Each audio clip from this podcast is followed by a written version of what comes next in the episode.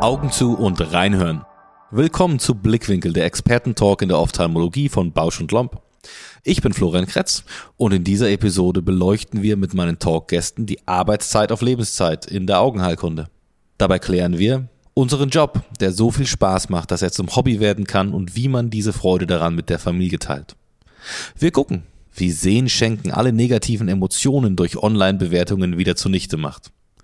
Und wie mit unseren Talkgästen in dieser Episode unterschiedliche Wege zum Erfolg führen. Von Selbstgeißelung über moderne Teamarbeit.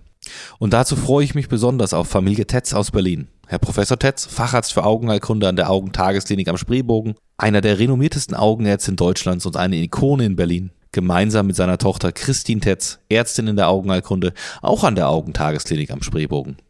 Herzlich willkommen, Sie beiden. Ja, vielen Dank für das äh, freundliche Willkommen und äh, schöne Grüße auch zu Ihnen rüber. Ja, von mir auch vielen Dank und äh, wir freuen uns auf das Gespräch. Wir hatten bei Blickwinkel ja bereits schon einige Familienepisoden. Die Neuhans, Raphael und Tobias, aber auch die beiden Schmickler-Damen, Katharina Schmickler und Frau Dr. Stefanie Schmickler. Und ich freue mich wirklich, heute mit Ihnen beiden reden zu können, weil Sie sind unser erstes gemischtgeschlechtliches Familienpaar. Frau Tetz, Sie sind seit 2019 als Augenärztin gemeinsam mit Ihrem Vater in Berlin tätig. Was hat Sie eigentlich dazu bewegt, an den Spreebogen zu Ihrem Vater zurückzugehen und nicht direkt einen eigenen Weg einzuschlagen? Also ich glaube schon, dass ich einen eigenen Weg eingeschlagen habe, auch wenn ich quasi dasselbe mache, was mein Vater macht, bin ich trotzdem zuerst in München an der Uniklinik gewesen, habe da erst meine Klinikjahre gemacht, auch die stationäre Zeit hinter mich gebracht und ähm, ja, auch im Studium natürlich viele Einblicke gehabt, auch in andere Fächer. Und das hat mir einfach ähm, hier bei meinem Vater am allerbesten gefallen. Das hat sehr, sehr viele Gründe, aber ich bin sehr froh, dass ich hier bin und einfach, ja, auch innerhalb der Familie quasi lernen kann. Ich glaube, das ist ein ganz großes Privileg und das nutze ich gerne. Herr Professor Tetz, Sie haben ja schon viele Augenärzte großgezogen und ihnen aus den Kinderschuhen bis in die weite internationale Welt geholfen und einige auch zu Ikonen neben sich gemacht. Gibt es denn besondere Erwartungshaltungen an Ihre eigene Tochter? Na gut, an die eigenen Kinder gibt's immer besondere Erwartungshaltungen und man sollte vielleicht differenzieren, habe ich die jetzt privat oder habe ich die professionell? Ich weiß ja, was meine Tochter kann. Ich kenne sie ja nun seit Kindesbeinen und ähm, insofern schaut man natürlich, wenn es um die professionelle Ausbildung geht, ähm, darauf, dass man so ein bisschen schaut, äh, aufgrund der Erfahrung, die man hat, holt sie das meiste raus, was drin ist, oder könnte da noch mehr kommen? Und da muss ich sagen, da habe ich bei der Christine eigentlich nie eine Enttäuschung erfahren, weil sie äh, schon in der Lage ist, auch mit sehr viel Selbstkritik, Selbstbewusstsein, aber auch mit einem mit einer gesunden Neugier und in Fragestellen äh, von vermittelten Dingen, die sie dann vielleicht auch etwas anders sieht, das durchaus kritisch zu beleuchten und sich weiterzuentwickeln. Insofern ist natürlich ähm, eine schöne Herausforderung, die eigene Tochter ähm, auch klinisch und wissenschaftlich weiter auf den Weg zu bringen. Ich habe ja glücklicherweise auch mal geschafft, eins meiner Kinder, meinen Sohn, in die Augenheilkunde zu bringen. Zwar nur ein bisschen, da er im Moment in der Ausbildung, vor allem im Patientenmanagement tätig ist, aber ich habe ja auch eine kleine Tochter, die bald elf wird und natürlich hoffe ich wie jeder Vater darauf, dass sie sich doch so ein bisschen dazu entschließt, in meine eigenen Fußstapfen zu treten und meinem Weg in der Augenheilkunde zu folgen. Deswegen muss ich schon zugeben, ich bin da ein bisschen neidisch, wenn man sie als Tech-Team der Augenheilkunde zusammen sieht, wie sie das bewältigen. Wir hatten ja schon einmal ein Gespräch zusammen und da ging es ein bisschen um die Begriffsfindung und zwar Work-Life-Balance oder Life-Work-Balance. Und jetzt im Nachhinein dachte ich mir einfach, vielleicht passt dieser Begriff für Leute, für die die Augenheilkunde einfach mehr als nur ein Job ist, gar nicht. Wie sehen Sie beide das denn? Ist das noch angebracht, über Work-Life-Balance, Life-Work-Balance zu sprechen? Oder ist das wirklich eher was, das gehört schon irgendwie zusammen? Weil letztendlich ist es ja eine Passion, die wir hier machen und nicht einfach nur ein Job. Nun gut, wir hören in letzter Zeit äh, auch von vielen jüngeren Kollegen, die ja in der Ausbildung sind. Die Christine ist ja nicht die einzige in Ausbildung jetzt, aber auch in den vergangenen Jahren öfter auch dieses Thema Work-Life-Balance. Äh, ich glaube, als Sie in der Ausbildung waren, als ich in der Ausbildung war, war es so ein bisschen anders. Da war ähm, sicherlich ein Einstellungsgespräch bei einem potenziellen zukünftigen Chef, bei dem man über Work-Life-Balance gesprochen hätte, ein negativer, ähm, hätte einen negativen Effekt gehabt, wollen wir es mal vorsichtig formulieren. Mittlerweile ist die Jugend sehr selbstbewusst und redet auch über diese Dinge, äh, weil sie vielleicht auch bei älteren Generationen gesehen hat, dass eben auch sehr viele Stunden, sehr viele äh, Lebensstunden in die Arbeit, in die Work gehen. Aber ähm, jetzt zurück zu der eigentlichen Frage. Eigentlich beginnt ja die Work-Life-Balance äh, damit, dass Work ein integraler Bestandteil des Life ist. Wenn ich etwas tue, was ich nicht gerne tue, dann kann es nicht mein Life mitgestalten. Wenn aber die Work etwas ist, also die Arbeit, zu der ich gerne hingehe, wenn ich mich dabei erwische, dass ich jeden Morgen noch gerne aus dem Auto steige und in meine Klinik hochfahre, dann kann es ja nicht ganz falsch gewesen sein. Und dann ist man sicherlich auch bereit dafür, wenn man lernt, ähm, ein bisschen mehr Zeit zu investieren, um eben auch voranzukommen. Äh, dann kann man sicherlich auch unter heutigen Gesichtspunkten und Einschätzungen einer Work-Life-Balance, also Arbeitszeit, aber noch genügend Freizeit, genügend Aktivitäten, dann kann man sicherlich da auch einen guten Kompromiss finden. Ich glaube, die Balance hat sehr viel damit zu tun, dass man zufrieden ist mit dem, was man auch während der Arbeitszeit macht. Werbung. Hi, hier ist Robert, Marketingleiter von Bausch und Lomb Surgical. Ob du am Anfang deiner chirurgischen Laufbahn stehst oder bereits mittendrin bist, 2024 bringt das Fortbildungshighlight für dich.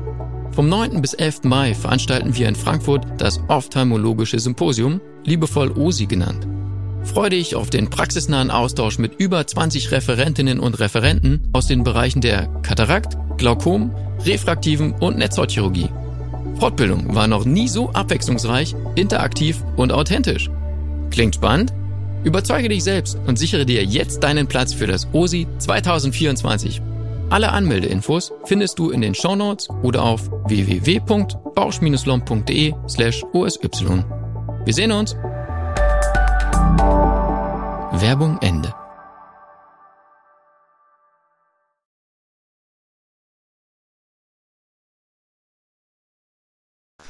Ich kann da nur vollständig zustimmen, Herr Professor Tetz.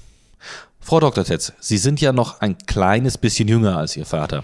Wie sehen Sie das denn? Und vielleicht geben Sie auch schon erste Einblicke, wie Sie das für sich in der Zukunft so ein bisschen quasi geplant haben, damit eben der Spaß bei der Arbeit auch wieder Spaß beim Hobby erhalten bleibt und nicht verloren geht. Ja, ich glaube, erstmal sind wir, wie gesagt, sehr privilegiert, dass unser Fach ähm, wirklich ein positives Fach ist. Das kann ich auch immer wieder nur betonen in der Augenheilkunde, sagen wir mal in der ganzen Gesamtmedizin, wenn man das vergleicht, dann ähm, können wir schon wirklich den allermeisten Patienten helfen. Und darum geht's ja, wenn man, sage ich mal, Arzt werden will. Man will ja Arzt werden, weil man Menschen helfen will, Menschen, die krank sind, Menschen, die etwas haben. Und ähm, in der Augenheilkunde sind wir da wirklich sehr verwöhnt, weil wir wirklich sehr vielen Patienten, ob sie jetzt mit einem akuten oder subakuten Problem kommen, ob sie was Kleines haben, also angefangen von einer leichten Bindehautentzündung bis zu schwierigeren oder schlimmeren Erkrankungen, können wir doch sehr oft Abhilfe schaffen und ähm, den Zustand oder auch das Sehen eben verbessern. Und das macht natürlich grundsätzlich schon mal mehr Spaß, als wenn man sage ich mal, vor dem Patienten sitzt und ihm nicht helfen kann. Also allein da haben wir uns schon ein Fach ausgesucht und deswegen bin ich auch wirklich in diese Fußstapfen getreten, weil ich das immer mitbekommen habe bei meinem Vater, dass man da ja einfach auch sehr viel positives Feedback bekommt und positives Feedback, ähm, dass ich den ganzen Tag bekomme, weil der Patient eben wieder zur Tür reinkommt und sagt, es ist besser geworden. Ja, das gibt einem selber auch ein gutes Gefühl. Und um jetzt auf das einzugehen, was mit der ähm, meinem jüngeren Alter zu tun hat, ja, da hat er schon recht, mein Vater. Meine Generation oder wir Jüngeren sind da schon eher dass wir da überhaupt, ähm, sage ich mal, es wagen, darüber nachzudenken, das auch auszusprechen, dass man sich eben manche Dinge anders plant oder dass man eben sagt, ähm, wo kann ich da an, an der Organisation was verbessern, wo kann ich generell am Ablauf was verbessern, so dass es eben irgendwie sowohl für mein eigenes Leben, aber auch für den Patienten beides passt. Und ich denke, da kann man auch ähm, heutzutage drüber sprechen. Ich glaube, bei dir war das noch ein bisschen anders. Da war so der Tenor, man darf sich nie beschweren, man darf nie was versuchen zu verändern, man muss einfach machen, was der Chefarzt sagt. Genau. Und, durchhalten. und, und den Immer Mund durch. halten. Und ich glaube, das muss ja heutzutage so nicht mehr Nein, sein. Da lerne ich ja auch von der Jugend, das muss ich ja sagen. Ich sehe das ja auch an meiner anderen Tochter, die bei uns äh, ebenfalls mitarbeitet und auch viel in der Organisation und in der Verwaltung im Hintergrund macht. Da kann ich sehr, sehr viel von der Jugend auch lernen, wie sie eben auch unter Nutzung moderner heutzutage von Technologien eben in der Lage sind, ja, zu rationalisieren, Dinge zu organisieren und zu strukturieren. Das heißt nicht, dass wir damals unstrukturiert gearbeitet hätten, aber bestimmte hierarchische Strukturen haben uns auch in den Kliniken zum Teil davon abgehalten, erfolgreich abgehalten, ähm, Innovationen oder Organisationsreformen zu machen, weil die waren einfach nicht gern gesehen und nicht gewünscht. Wenn man die bestehenden Abläufe in Frage gestellt hat, war das schon fast ein Revoluzertum. Und da muss ich sagen, da kann die Jugend uns was beibringen und wenn sie dadurch effizienter arbeiten, sollen sie auch ein bisschen mehr live haben vom Work. Ich stehe da ja so ein kleines bisschen zwischen ihnen beiden. Ich kenne sowohl das eine, einfach nur durchhalten und einfach nur weitermachen, nicht nachfragen. Aber ich kenne natürlich auch das andere, dass man da gerne Sachen verbessern würde, sie schöner macht für Patienten als auch für Kollegen und sich selbst. Und naja, ich muss aber auch ganz ehrlich zugeben, ähm, dass meine eigenen angestellten Ärzte äh, über mich auch eher sagen, dass ich wahrscheinlich nicht genügend zuhöre, dass ich vor allem eben auch nicht genügend lobe und zu oft denke, dass man einfach die Sachen abarbeiten muss. Naja, auf der anderen Seite wollte ich erst vor kurzem dem Kollegen freigeben, Überstunden freigeben, weil sein OP-Plan leer war. Nur dieses Freigeben an seinem OP-Tag hat den jungen Mann so gestresst, äh, dass er letztendlich darunter zusammengebrochen ist. ähm, aber naja, dieser Mittelweg ist einfach nicht ganz so einfach zu finden zwischen Routine und dann doch besondere Sachen, die eben auch ein Lob wert sind. Aber letztendlich gilt für mich vor allem, wenn die Arbeit richtig Spaß macht und man eben auch dafür lebt, was man tut, dann verschmilzt das ziemlich. Ähm, und man kann dann auch sagen, dass man diese Punkte doch sehr, sehr gut in eine Balance bringt. Das stimmt. Aber Sie haben ja eingangs von dem gemischten Doppel geredet. Das ist das erste Mal ein gemischtes Doppel-Interviewen. Und ja, wir sind ein gemischtes Doppel. Ähm, äh, wir sind aber auch ein generationsgemischtes Doppel und das ist eigentlich mit einem gewissen Abstand eigentlich sehr befruchtend. Dann hat natürlich meine Tochter auch das Privileg, dass es ja nun die Klinik ihres Vaters ist und ähm, dass sie auch weiß, dass ihre Meinung auch bei mir zählt. Ja, das äh, heißt nicht, dass immer alles in der Diskussion äh, vielleicht ganz entspannt abläuft. Das wäre jetzt auch gelogen, gibt's ja nirgendwo. Aber es hat alles, und das merkt man, das wissen wir, darauf können wir uns beide verlassen, es hat alles, auch wenn es zu Diskussionen kommt, immer ein positives Ziel. Es soll für uns alle besser werden. Und ähm, ja, wie gesagt, ich freue mich eigentlich drüber, dass ich in meinem äh, jetzigen äh, Status des Lebens auch äh, jüngere Menschen habe, auf die ich mich zu 100 Prozent verlassen kann. Und ich weiß, wenn die irgendetwas machen oder verändern wollen, dass es dem Ganzen dienen soll. Also kann ich das entspannter sehen, als wenn das von äh, einer anderen Quelle käme. Ja. Sie kennen das ja sicherlich auch, dass man mal einen Tag hat, wo irgendwas nicht so gut läuft und man die Gedanken zu Hause einfach nicht los wird. Das stimmt, ja. Wenn Sie Ihrer Tochter einen Tipp geben würden, wie man an diese Gedanken am besten verarbeitet oder auch loswerden kann, die einen anfänglich wirklich beschäftigen. Welcher Tipp wäre das, Herr Professor Tetz? Als allgemeine Frage sicherlich nicht leicht zu beantworten, aber die Sache ist halt die, dass man natürlich Dinge aus dem Berufsleben, ich glaube, das geht jedem so, nicht nur dem Augenarzt, dass man oft auch Dinge mit nach Hause nimmt und man muss eben versuchen, dann ganz klar sich die Frage zu stellen, ist das jetzt akut etwas, was ich ändern kann, indem ich jetzt das Telefon in die Hand nehme, telefoniere, irgendeine Aktion mache? Oder ist das etwas, aus dem ich eigentlich im Rahmen des KVPs profitiere, dieses kontinuierlichen Verbesserungsprozess. Da ist irgendetwas nicht gut gelaufen, sei es organisatorisch, sei es klinisch, sei es sonst wie. Und ich muss drüber schlafen, reflektieren und mir überlegen, wie mache ich es beim nächsten Mal besser, dass es nicht wieder vorkommt. Das ist aber etwas, was jetzt nicht akut mir den Abend verderben soll, sondern das muss über Nacht dann geschehen oder über mehrere Nächte, dass ich mir dann in Ruhe Gedanken mache, wie ich das verbessern kann. Also ich würde differenzieren zwischen den Dingen, die akut von mir eine Aktion verlangen. Ich muss noch was tun, damit da irgendwas von dem Tag noch verbessert oder in Ordnung wird. Oder nimm dir Zeit, reflektiere, denk drüber nach und mach's in Zukunft besser. Ich glaube, so würde ich das versuchen anzugehen, zu sagen, ja, das ist cura posterior, darum kümmerst du dich später, denk erstmal drüber nach und wir reden nochmal drüber. Ähm, ich glaube, das ist eine ganz gesunde Einstellung dazu, mit diesen Dingen, die man mit nach Hause nimmt, umzugehen. Man sollte sich nicht an den Dingen aufhalten, die man akut an diesem Abend in der Situation nicht mehr verändern kann. Frau Tetz, Ihr Vater ist ja nicht nur ein renommierter Augenarzt, sondern auch ein renommierter Wissenschaftler und internationaler Sprecher. Und ich habe sie ja selber auch schon bei einigen Veranstaltungen international mit ihrem Vater und auch den Rest ihrer Familie, die anderen Geschwister, getroffen. Wie wichtig denken Sie, ist es denn, diese zusätzlichen Tätigkeiten auch im Bereich von Studien im klinischen Alltag unterzubringen?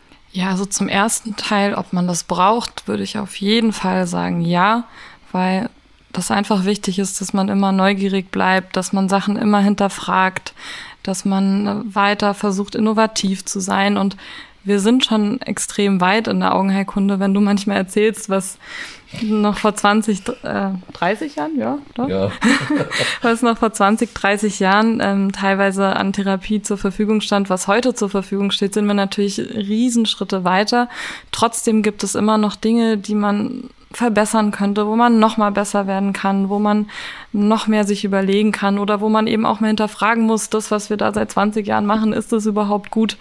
Und deswegen ist es extrem wichtig, dass man da dran bleibt und auch eben nicht nur die Universitätsprofessoren, ähm, die da immer dran waren, sondern dass es eben auch weitergeht und dass eben auch ähm, wir Jüngeren da weitermachen. Ich glaube, dass wir aber das Glück haben, dass es heutzutage nicht mehr in diesem e- strengen Universitätsrahmen nur ausschließlich sein muss, sondern dass es eben viele ambulante OP-Zentren gibt, die sehr viel operieren. Ich meine, du operierst extrem viel. Wir haben sehr, sehr viele Patienten, ähm, auch in verschiedenen Studien. Und ähm, wir können das wirklich auch hier im ambulanten Setting gut mitmachen und eben auch in äh, unserem Forschungszentrum. Wir haben ähm, das BERI hier, wo wir eben an verschiedenen Studien, großen klinischen äh, Studien teilnehmen. Und ähm, ja, das macht wirklich Spaß und das eine schließt ja das andere nicht aus. Also an der Uniklinik geht's weiter, aber hier kann es auch weitergehen. Herr Professor Tetz, wer glauben Sie hatte es denn einfacher oder auch schwerer? Sie früher mit diesem Uniweg weil es noch keine richtige Alternative gab oder jetzt die jungen Ärzte, die in MVZ-Strukturen, Privatkliniken mit einsteigen können und letztendlich das Ganze auch leisten können, nur vielleicht den Titel am Ende eben nicht mehr unbedingt tragen dürfen, weil eben keine Unikarriere dahinter steckt. Ich weiß nicht, ob ich auf die Frage eine ganz äh, allgemein gültige Antwort geben kann. Ähm, ich glaube, dass es früher sicherlich so war, in mehr hierarchischen Strukturen voranzukommen, weil andere Kriterien, andere Entscheidungskriterien eine Rolle gespielt haben, ob man im Rahmen der wissenschaftlichen Karriere sich bewegen konnte und durfte vor allen Dingen.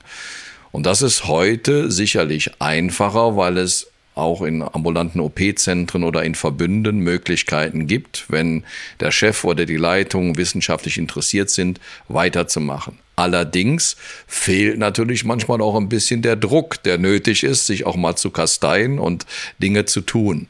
Ich rede jetzt so ganz allgemein. Deswegen, ich will nicht sagen, es ist schwerer und es ist leichter, es ist verändert. Die klassische Ausbildung sah früher fünf Jahre Tätigkeit an dem gleichen Ausbildungsort vor. Das ist heute eher die Ausnahme. Die meisten wechseln ein oder zweimal während ihrer Ausbildung.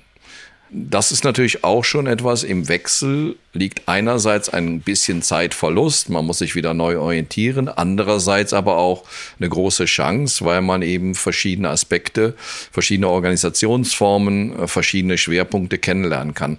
Insofern würde ich gar nicht sagen, das eine war leichter, das andere ist leichter. Ich denke, ähm, es ist anders. Es ist deutlich anders, aber es eröffnet auch mit dem jetzigen Zustand deutlich mehr Chancen, wenn man engagiert ist. Ich sehe das letztendlich ähnlich. Ich habe ja selber mal oder eine Habilitation gestartet, die ich momentan eigentlich auf Eis gelegt habe. Trotzdem biete ich regelmäßige Forschungsfellowships für internationale wie auch für nationale Assistenzärzte an. Junge Fachärzte sind immer willkommen und wir bilden auch operativ aus. Und ich glaube, man muss, beziehungsweise wir haben ja so viele Möglichkeiten, weil man nicht mehr nur an der Uni arbeiten muss. Und man kann eben auch in diesem Berufszweig der Augenheilkunde das Leben neben dem klinischen Alltag interessanter gestalten. Die Möglichkeiten bieten sich und klar, es fehlt vielleicht manchmal dieser Druck, Wissenschaft zu leisten, zu publizieren, wie er an der Uni herrscht. Aber dafür hat der ambulante Bereich einfach auch andere Vorteile und kann einem andere Möglichkeiten bieten, um das mit einzubauen und letztendlich eben auch mit dem Profit, der sich daraus ergibt, umzugehen. Und das Schöne ist natürlich, dass das, was im ambulanten Bereich erwirtschaftet wird, man eben auch eins zu eins dort wieder einsetzen kann und nicht mit anderen Abteilungen oder anderen Strukturen an Hochschulen teilen muss. Absolut, Herr Kretz. Und Sie, Sie haben es ja eben gesagt, Sie sind ja, wenn wir jetzt die Generation meiner Tochter und meiner sehen, Sie sind ja irgendwo so ein bisschen hybridmäßig dazwischen. Ähm, aber auf der anderen Seite, Sie sind für mich ja auch immer der ähm, Kollege gewesen, der eigentlich normalerweise den klassischen Universitätskarriereweg beschritten hätte, äh, wenn Sie sich vielleicht, ich will jetzt nichts unterstellen, aber wenn Sie die Entfaltungsmöglichkeiten gehabt hätten, die Sie in Ihrem eigenen Setting sich eigentlich kreieren können. Und da ist irgendwo diese Dialektik, die es leichter macht, aber auch schwerer machen kann. Ja, und äh, deswegen äh, nicht irritieren lassen, wenn man mal überlegt, der große Albrecht von Gräfe in Berlin, als er damals die Augenheilkunde hier gründete, hatte zuerst seine private Klinik und wurde später Universitätsprofessor. Kann man auch machen. Ja, man sollte nie etwas ausschließen, aber ich glaube, man sollte vor allem Spaß an dem haben, was man wirklich tut. Absolut, ja. Wir kommen zu unserem Blickwinkel Insider der Tipp des Experten zu einer Problemstellung. In diesem Fall in unserer Folge hier Work-Life-Balance in der Augenheilkunde. Also bei uns Augenärztinnen und Augenärzten. Gibt es da etwas, das bei beiden für Ausgleich sorgt, das sie wieder entspannt und auch wieder abschalten lässt? Wenn eben wirklich mal was war, was bewegt hat oder einfach auch was, was man regelmäßig macht, um sich selbst innerliche Ruhe zu schaffen und den Spaß und den eigenen Frieden zu bewahren? Also es gibt einfach sehr viele Dinge. Ich bin generell, glaube ich, ein sehr positiver Mensch und ähm, mir machen sehr viele Dinge Spaß. Mein Beruf und die Augenheilkunde, aber auch eben sehr viel anderes. Und ich freue mich wirklich sehr, auch in einer Stadt zu leben, in der ich so viele Möglichkeiten habe, Angefangen von sportlicher Betätigung über einfach durch die Stadt laufen, das Leben auf sich wirken lassen, fotografieren, spazieren, ähm, lesen. Alles, was ich möchte, kann ich hier tun. Ich habe Kultur. Ich habe meine Familie um mich rum jeden Tag. Also es gibt einfach wirklich extrem viele Dinge, die mir Freude machen. Und es ist eben auch schön, dass ich das alles so verbinden kann und eben nicht ähm, weg muss von meiner Familie, um in irgendeiner anderen Stadt äh, zu arbeiten, sondern einfach hier alles, sage ich mal, unter einem Hut habe. Das, ähm, ja, lässt mich einfach insgesamt sehr positiv sein. Ein Vögelchen hat mir mal gezwitschert, dass sie auch leidenschaftliche Hobbyköchin sind und sich damit auch dann gerne mal vom Alltag etwas ja, ablenken. Ja, das stimmt, ja. Also ich liebe Kochen und ähm, wenn man nach Hause kommt und ein neues Rezept ausprobiert oder vorher schöne Dinge auf dem Markt gekauft hat und dann einfach da meditativ vor sich hinköcheln kann. Das macht mir wirklich sehr viel Freude. Sie werden also nicht nur von Ihrer Tochter klinisch unterstützt, sondern hoffentlich auch ab und zu mal sehr, sehr gut bekocht. Ich will ja versuchen, dass ich meiner Tochter nicht auch noch dann abends, äh, jeden Abend zur Last falle. Nein, das machen wir nicht. Wie lenken Sie sich denn eigentlich ab? mein, meine wichtigste Quelle der Ruhe und die wichtigste Quelle eigentlich, aus der ich schöpfe, ist meine Frau. Die ist eigentlich diejenige, die unsere Familie auch zusammenhält. Die ist nicht nur ähm, eine super Partnerin, die mir auch schon durch viele Phasen in meinem Leben geholfen hat. Die ist auf der anderen Seite auch diejenige, die eigentlich eine Innendesignerin ist. Also viele Designelemente in den verschiedenen Kliniken und Standorten, die wir haben, die kommen von ihr. Das macht sie unglaublich gern und sie ist eigentlich wahnsinnig talentiert, ähm, was diese Dinge angeht. Ähm, und äh, das Nachhausekommen ist für mich eine ganz wichtige Sache, weil so schafft man den Tag, ähm, wenn ich dann zu Hause ankomme. Und meine Aktivität, äh, ja, die liegt darin, dass wir äh, zeitweise mal sechs, jetzt sind es noch vier Hunde, die mal weggeworfen waren, aus Griechenland hergebracht haben und die wohnen halt mit uns zusammen. Die Töchter und der Sohn, die sind ja aus dem Haus. Der Sohn ist mittlerweile äh, studierte auch Medizin in Dresden ähm, und die anderen beiden Töchter leben in Berlin, natürlich in ihren eigenen äh, Wohnungen. Und äh, dann komme ich also da nach Hause, da sind dann vier Hunde, die wollen auch nachts nochmal raus und die wollen auch am Wochenende raus. Und ich habe Gott sei Dank einen Partner an meiner Seite, der mir da volle Unterstützung gibt. Und das ist eigentlich das, woraus man, wenn man ganz ehrlich ist, woraus man die Kraft überhaupt schöpft, ja. Kochen kann ich nicht. naja, manchmal schon. Wenn du es mal machst, dann ist das gar nicht so schlecht. Naja, gut. ich kann beide Aspekte sehr, sehr gut nachvollziehen. Ich koche zum einen leidenschaftlich gerne mit meiner Familie. Wir haben aber auch selber zwei Hunde und wenn man mal ganz aufgedreht ist, auch mitten in der Nacht und nicht schlafen kann, selbst da ein Spaziergang mit den Hunden doch wieder beruhigend. Viele heutzutage beschäftigt sich ja nicht nur mit dem Spaß, sondern auch mit der Steigerung der Effizienz der Effizienz in der Praxis, der Effizienz im OP. Ich hatte hier im Blickwinkel Podcast auch ein sehr interessantes Gespräch mit Herrn Professor Hagen Thieme. Und wie organisieren Sie denn Ihren OP im Moment? Oder reorganisieren Sie das auch stetig, um die Abläufe, den Patientenflow zu verbessern? Oder sagen, ich habe da einfach so eine eingespielte Sache, die funktioniert immer gut? Oder wie handhaben Sie beide das im Moment? Also erstmal höre ich sehr viel auch auf die Kleinigkeiten, weil man wird ja, wenn man längere Zeit im Betrieb ist, betriebsblind. Und da höre ich sehr viel auf meine Töchter, äh, die mir dann auch sagen, das kann man noch verbessern und jenes kann man verbessern. Und das geht jetzt in Ab äh, Abläufen, Flows, OP-Berichterstellung, äh, Matrizen erstellen, all diese Dinge. Da höre ich sehr viel auf Sie.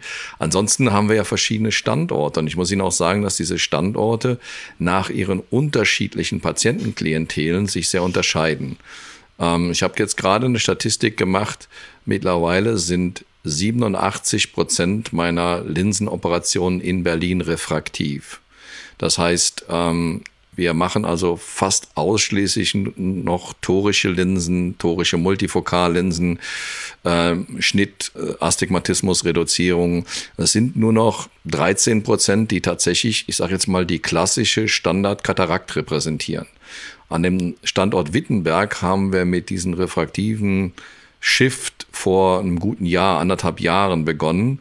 Und ich bin überrascht, wie schnell das geht. Das heißt, je nachdem, ob ich über Schnittsteuerung, ich bewege mich mittlerweile rund um den Patienten herum bei der Kataraktoperation, weil das eben einen sehr großen Einfluss auf das postoperative Ergebnis hat.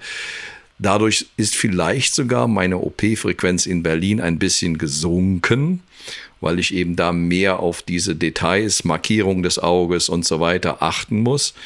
Ähm, umgekehrt ist dadurch nicht unbedingt die, ähm, ich sage jetzt mal, die Lukrativität gesunken, weil wir eben wesentlich mehr Patienten refraktiv versorgen, statt in Anführungszeichen nur die Trübung wegoperieren. Und ähm, so sind die Standorte auch ein bisschen different. Und Effizienzsteigerung heißt nicht nur Volumensteigerung. Effizienzsteigerung heißt auch Outcome-Verbesserung, wie das so schön neudeutsch klingt. Also Verbesserung des Ergebnisses. Ja, und durch diese ständigen Änderungen muss man aber eben auch im Ablauf dann ständig was ändern und eben auch versuchen zu verbessern. Und ähm, da hilft schon auch die Digitalisierung, um da jetzt mal ein ganz anderes Thema reinzubringen. Aber einfach durch die ganze ähm, Planung, die man jetzt eben viel besser machen kann und ähm, die Abläufe verkürzen kann, alle möglichen Vorlagen integrieren kann, kann man schon auch die Wartezeiten ähm, im OP reduzieren.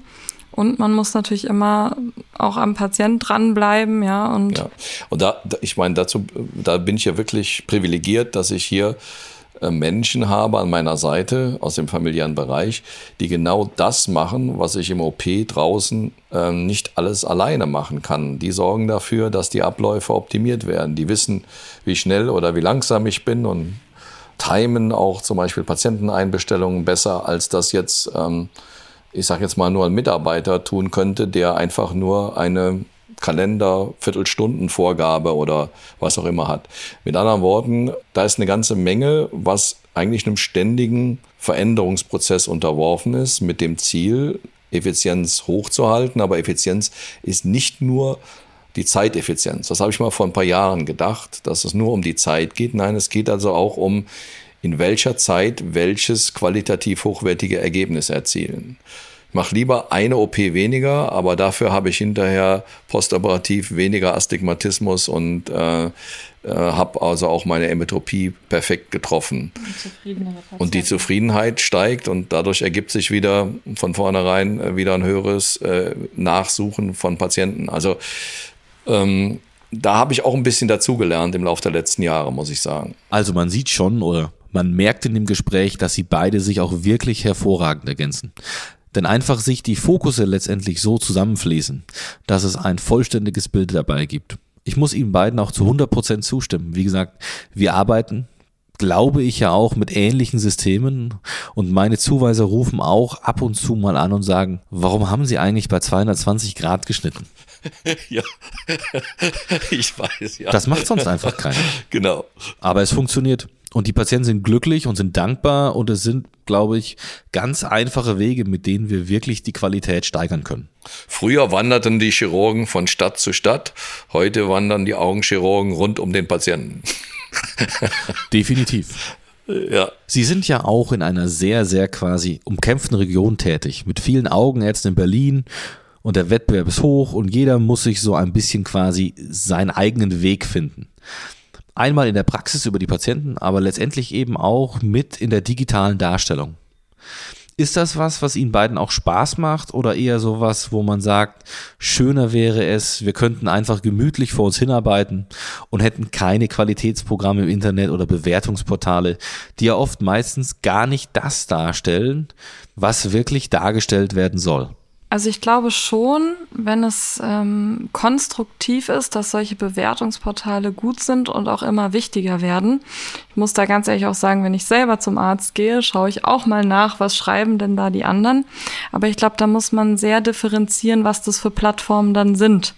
Und ich glaube, gerade unsere Generation wird das schon nutzen und auch darauf achten. Und dafür sind dann eben solche Plattformen wie zum Beispiel Laservergleich, wo wirklich ein Patient sich anmeldet, sagt, er möchte die und die Behandlung haben oder von dem und dem Augenarzt beraten werden und dann geht er dorthin, wird beraten, wird eventuell operiert und dann muss er, das ist vorgegeben von dieser Plattform, eine Bewertung schreiben. Also jeder Patient, der über diese Plattform kam, muss bewerten und so bekommt man dann wirklich über sehr, sehr, sehr viele Bewertungen dann einen Schnitt, der auch repräsentativ ist. Und ich glaube, sowas ist wirklich auch die Zukunft. Ja, das sehen wir auch in allen anderen Bereichen, die jetzt vielleicht mit Medizin nichts zu tun haben. Diese Bewertung, diese Bewertungsportale, diese Durchschnittsergebnisse, die am Ende rauskommen, wenn es eben sehr viele Bewertungen sind, sind die ja irgendwo durch auch realistisch. Die werden immer wichtiger werden. Davon unterscheiden muss man dann andere Plattformen meines Erachtens, wie zum Beispiel Google. ähm, die Google-Bewertung, wo einfach jeder, ohne sich auszuweisen, irgendeinen Namen erstellen kann. Und wenn er sich geärgert hat, weil er keinen Termin bekommen hat oder vielleicht sogar der Konkurrent oder sonst wer, kann da irgendwas reinschreiben, einen Stern geben. Ähm, und das ist meines Erachtens diese anonyme Bewertung, zum Beispiel über Google, das würde ich eben nicht ähm, so positiv bewerten, aber da wird sich eventuell, denke ich, in der Zukunft auch was ändern, dass es vielleicht irgendwann nicht mehr so geht, dass man einfach ohne sich auszuweisen, wer man ist, da irgendwas reinschreiben kann. Ebenso nicht so gut finde ich diese käuflichen Bewertungsportale, wo manche Ärzte ähm, oder Konkurrenten oder wie auch immer wenn man es jetzt mal in dem Bereich sieht, sich dann wirklich ihre Bewertungen erkaufen, also irgendwie Silber, Gold, Platin Kunde sind. Äh, sowas machen wir überhaupt gar nicht. Das finde ich auch nicht so gut, weil ich finde, wenn es eine Bewertung ist, dann sollte der Patient da gewesen sein, eine Behandlung bekommen haben und dann soll er bewerten und dann ist es auch legitim, auch wenn mal Kritik angebracht wird. Davon kann man ja auch lernen. So, deswegen glaube ich, das ist gar nicht so schlecht. Aber es muss eben so sein, dass nicht einfach anonym irgendwas reingeschrieben werden kann. Ich meine, das kann man eigentlich bei jedem Arzt äh, nachschauen. Die Google-Bewertungen sind meistens am schlechtesten, weil da irgendwer irgendwas reinschreibt. Und gerade für sowas finde ich eben dieses Augen-Laser-Vergleich zum Beispiel sehr gut. Da muss ich Ihnen voll und ganz zustimmen. Es gibt ja inzwischen schon Werbung von Anwälten, die versprechen Ihnen, für 160 Euro kriegen Sie die schlechte Google-Bewertung von den anonymen Leuten weg. Frau Tetz, wie sehen Sie das? Wenn es dann doch mal oder wenn es dann diese typisch negativen Kommentar gibt, zum Beispiel auf Google, ist das auch was, was sie manchmal wurmt, was sie auch mit nach Hause nehmen und was sie einfach nicht loslässt? Also ich hatte das schon mal, dass ich einen Patienten hatte, wo ich das Gefühl hatte, der war eigentlich zufrieden und dann habe ich zwei Tage später was ziemlich komisches gelesen was mich aber ziemlich an diesen Patienten erinnert hat. Und das hat mich auch wirklich mitgenommen so ein bisschen, dass ich diesen Patienten sogar angeschrieben habe und gebeten habe, Feedback zu bekommen. Wie hat er denn die Behandlung und das drumherum wahrgenommen und empfunden? Ich habe jetzt nicht gefragt, ob er der war, der dort kommuniziert oder bewertet hatte, äh, da es ja auch anonym war, aber es hat mich dann doch einige Tage nicht wirklich losgelassen. Ja, also man schaut ja schon ab und zu nach, also allein schon wegen ähm, der konstruktiven Kritik. Ne? Man kann aus sowas ja auch lernen. Und wir gucken dann eben erstmal, okay, wer hat da geschrieben, was hat er geschrieben, ist das plausibel, war das jemand, der wirklich da war und welche Punkte bringt er an. Was einen schon wurmt, ist, wenn jemand einfach irgendwie, sag ich mal, was Bösartiges schreibt, man nicht weiß, wer das ist, was da angeblich vorgefallen ist. Oder wir hatten auch einen Fall, wo eine sehr dezidierte, auch differenzierte Meinung drin stand, sehr lang. Und ähm, tatsächlich, ich vermute zu wissen, wer das war oder es auch weiß. Und ähm, das einfach überhaupt gar nicht so gelaufen ist. Und ja, das wurmt einen dann schon manchmal, weil man sich dann in dem Moment an der Stelle etwas ungerecht behandelt fühlt. Aber ich glaube, da muss man dann auch wieder das in Relation setzen, wie viele Patienten man sieht und behandelt und auch wirklich super positives Feedback von denen bekommt oder auch mal negatives Feedback bekommt, aber dann mit denen drüber spricht. Und von all diesen Patienten dann hat eine Person mal sowas geschrieben. Ich glaube, dann darf man es auch nicht zu sehr auf sich beziehen. Wie gesagt, Kritik ist immer gut, daran wächst man auch. Und die ähm, andere Sache, die muss man dann vielleicht auch einfach mal schlucken und es nicht zu persönlich nehmen. Also wissen Sie, äh, Kretz, äh, ab und zu muss man ja auch mal so die Geschichten erzählen. Man hat ja schon viel erlebt, ich habe schon viel erlebt und ähm, vor vier Wochen war eine Familie da mit einer netten alten Dame. Meine Tochter hat die Erstuntersuchung gemacht in einem, an einem anderen Standort und die rief mich an und sagt, Papa, du musst da was machen. Und das war dann eine alte Dame, die war von Geburt an taubstumm und hatte jetzt im Laufe der letzten Jahre an ihrem einzigen Auge eine dichte Katarakt entwickelt. Jetzt war sie auch noch blind. Und die waren an mehreren Orten gewesen und man hat der Familie mitgeteilt, man könne nichts machen. Die wohnt also hier in Berlin in einer Wohnung, immer noch alleine, hatte sehr gepflegte Fingernägel, also die war wunderbar gepflegt. Das heißt, die anderen haben sie wunderbar im Familienkreis versorgt. Die Verwandte wohnte zwei Etagen tiefer in der Wohnung und sie haben sich rührend um die alte Dame gekümmert. Und jetzt kam die blind und taubstumm. Und dann habe ich gesagt, ich versuche das. Die hatte die schwärzeste Katarakt, die ich jemals operiert habe. Also äh, dunkler ging die Linse nicht mehr. Und ich habe seit langem mal wieder eine IC gemacht. Und ich kann nur sagen, also das hat mich sowas von gerührt am ersten Tag, wie sie da auf dem Stuhl saß und von ganz innen gestrahlt hat, weil sie wieder was sehen konnte. Und gelacht und, und, gelacht und sich gefreut. Und jetzt war sie noch ein paar Mal da. Die Familie ist total happy. Ja, sie hat nach am dritten Tag nach dem nach der Operation hat sie per Video mit mit ihrer Familie in der Ukraine, mit ihren Verwandten telefoniert und hat alle erkannt.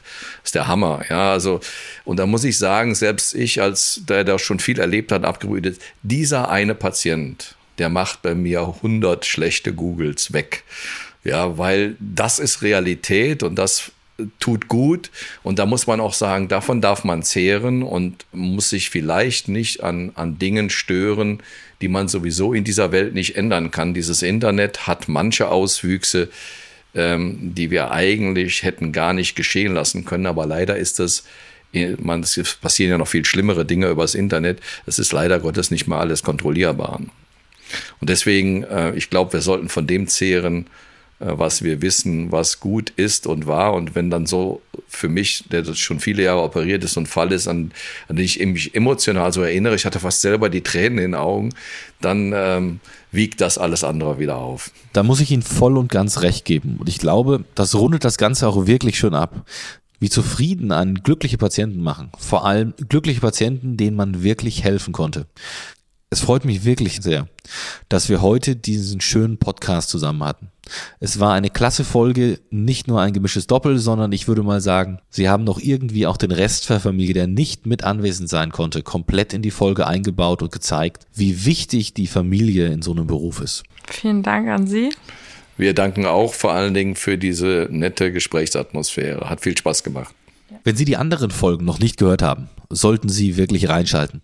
Wenn Sie selbst Ideen haben oder Vorschläge, auch für andere Gäste, schicken Sie einfach eine E-Mail an blickwinkel.bausch.com und geben Sie uns Ihr Feedback und Ihre Vorschläge weiter.